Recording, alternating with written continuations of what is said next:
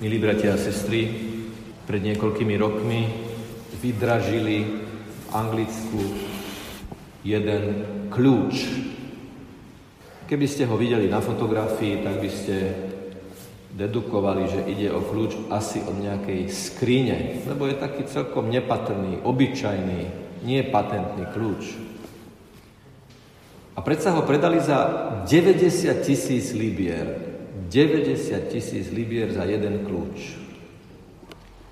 No myslíme si, že za tým musí byť nejaký príbeh, čo sa za tým skrýva.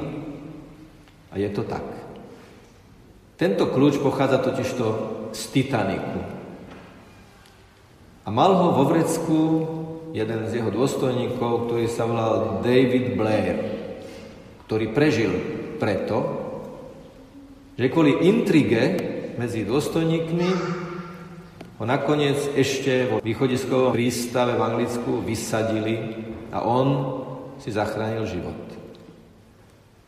Problém bol ten, že ten kľúč bol od skrine, v ktorej boli ďalekohľady, ku ktorým sa teda nedostali tí dôstojníci, pretože on ho zabudol vrátiť, zabudol ho vo vrecku a hovoria odborníci na Titanic, že jeden z dôvodov, nie jediný, ale jeden z dôvodov, kvôli ktorým došlo ku katastrofe, bol, že námorníci hliadkujúci vo veži v koši na lodi nemali ďaleko hľady a nemohli teda dostatočne rýchlo vidieť, kam sa blížia a kam idú. Teda nemohli pozerať do diálky, a preto narazili.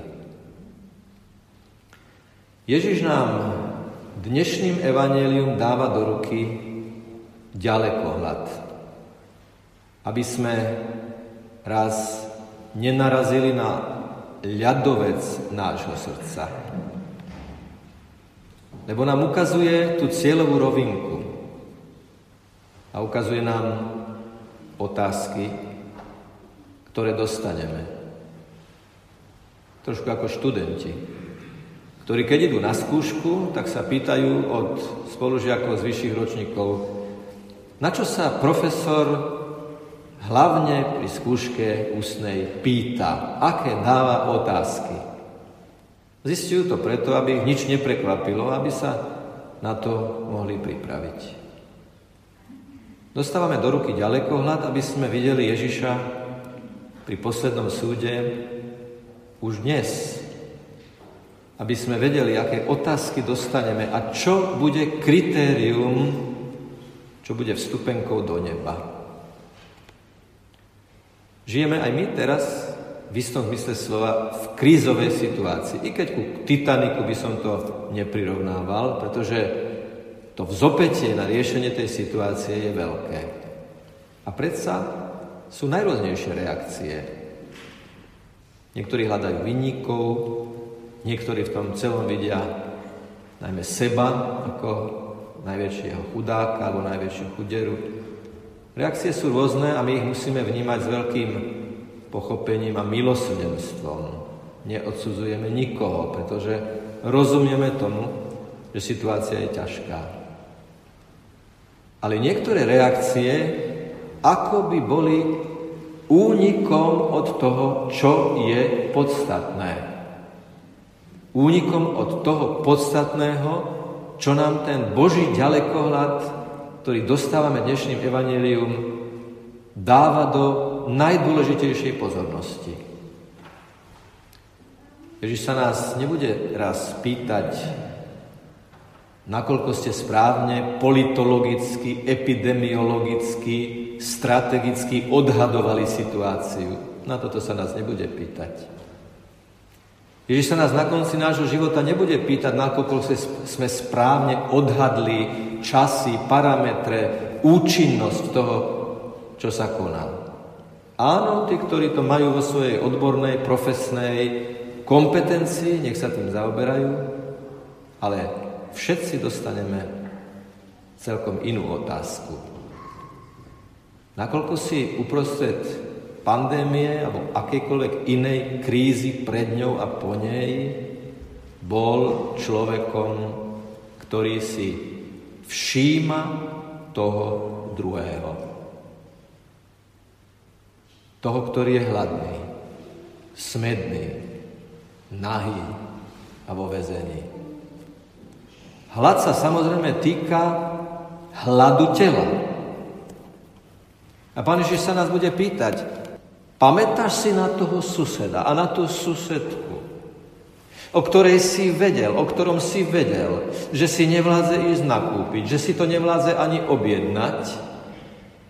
Pamätáš si na tú susedku a na toho suseda,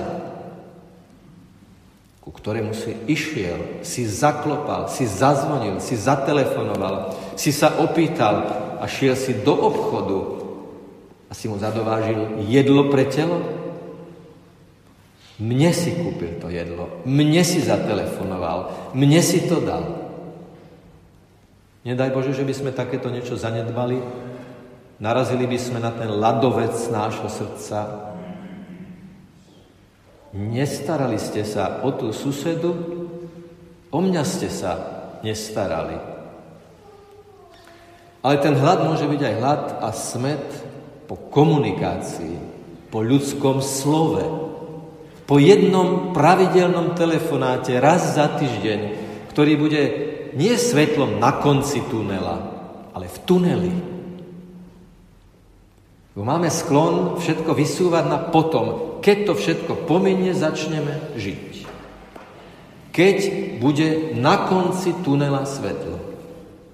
Že sa nás nebude pýtať, čo sme plánovali robiť vtedy, keď bude lepšie, ale čo robíme vtedy, keď nie je lepšie, keď je horšie. Alebo tí nahý. Však je len samozrejme, že ak vidíme uzimeného, udrkotaného človeka v zime, a teraz idú, predpovedajú veľké zimy v nasledujúcich dňoch, samozrejme, že mu dáme oblečenie. Ale čo je možno oveľa ťažšie si všimnúť, že sa niekto chveje zimou existenciálneho typu, opustený človek, znevážený človek, ohovorený, osočený, vytesnený, marginalizovaný človek, ktorý sa trasie zimou ľudského nezáujmu. A niekedy musíme v sebe prekročiť ten prach tej našej uzavretosti, aby sme vybudovali most k tomu druhému človeku. Niekedy to veľmi veľa stojí, ale keď si predstavíme, že nám Pán Ježiš na konci povie, pamätáš sa, ako sa ti nechcelo, ako sa ti nechcelo zatelefonovať, ako sa ti nechcelo napísať, ako sa ti nechcelo zazvoniť. Ty si to aj tak urobil. Ty si vykročil zo seba. Ty si zavolal, ty si oslovil. Ani nevieš, čo to v tom človeku spôsobilo. Ani nevieš, ako si mu pomohol. Lebo jeden seje a druhý žne. Nie všetko, čo si urobil, nie všetkého ovocie uvidíš, aby si bol pokorný. Ale mne si to urobil. Alebo tí, čo sú vo vezení. Nuž, vo vezení. Ako sa dostaneme do vezenia? Povedal by niekto. Bratia a sestry, veď nám to hovoria štatistiky závislosti sa v tejto krízovej situácii prehlbujú. Tí, čo pili, mnohí pijú ešte viac. Tí, čo sú uväznení rôznymi cestnými internetovými stránkami, sú ešte viac uväznení, sú ešte viac v tom.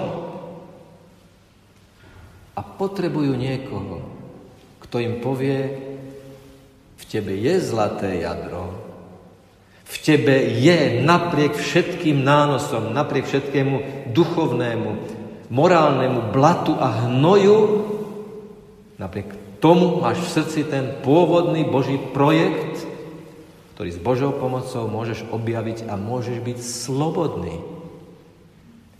Nás Ježiš pozýva.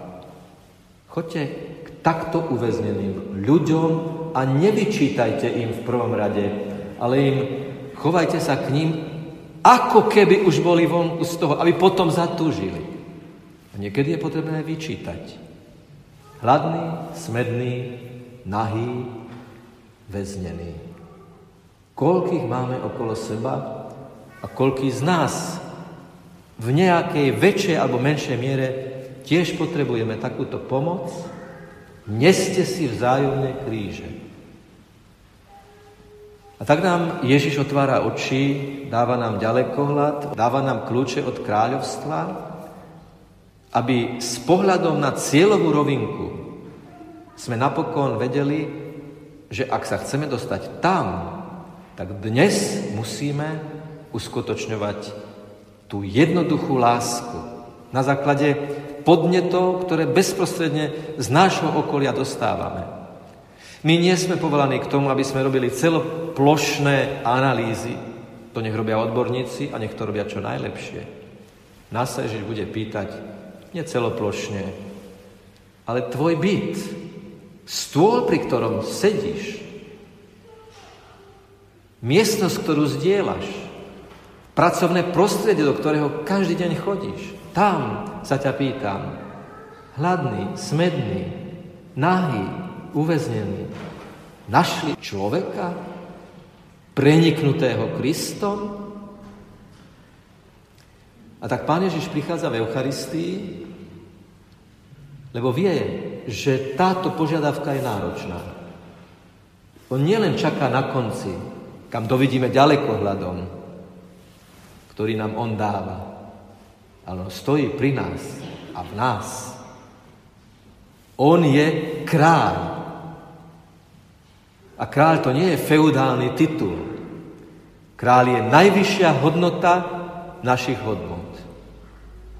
Netreba žiadnu hodnotu skutočnú odvrhnúť, ale ak majú byť všetky v harmónii, tak najvyššou hodnotou a prvou hodnotou je Ježiš, kráľ, zvrchovaný vládca nášho duchovného vnútra, našich rozhodnutí, našich skutkov a našich vzťahov. Ak sme teda pri týchto úvahách v sebe objavili nejaké takéto ponuré miesto, nejaký ten blok, nejaký ten predsudok, ktorý je veľmi ťažké niekedy prekonať, až tak, že si myslíme, že to nejde,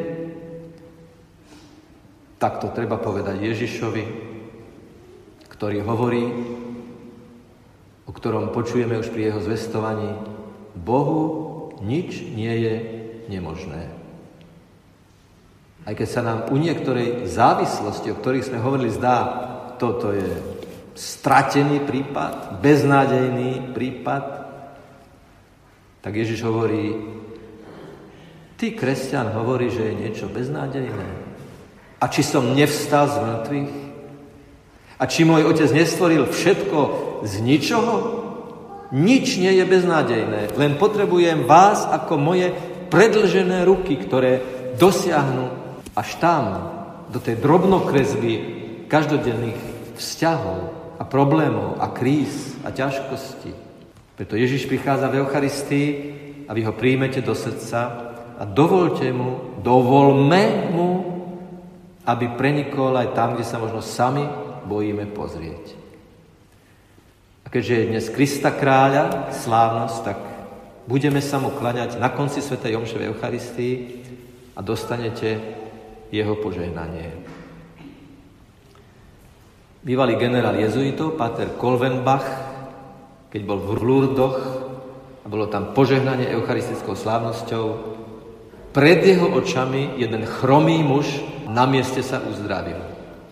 V Lurdoch pred mnohými desaťročiami sa toto stalo, ale ten, kto nám dnes bude dávať požehnanie, je ten istý mocný Kristus Ježiš, ktorého požehnanie príjmeme aj my. A dovolme, aby sme aj my sa vzpružili pre lásku voči tým, ktorí nás každý deň testujú. Posledný test bude Ježišov. Keď by sme vyšli pozitívne ako kresťania, ktorí pozitívne konali všetko to, čo im Ježiš prikázal cez svoje slovo. Nech je pochválený Pán Ježiš Kristus. Amen.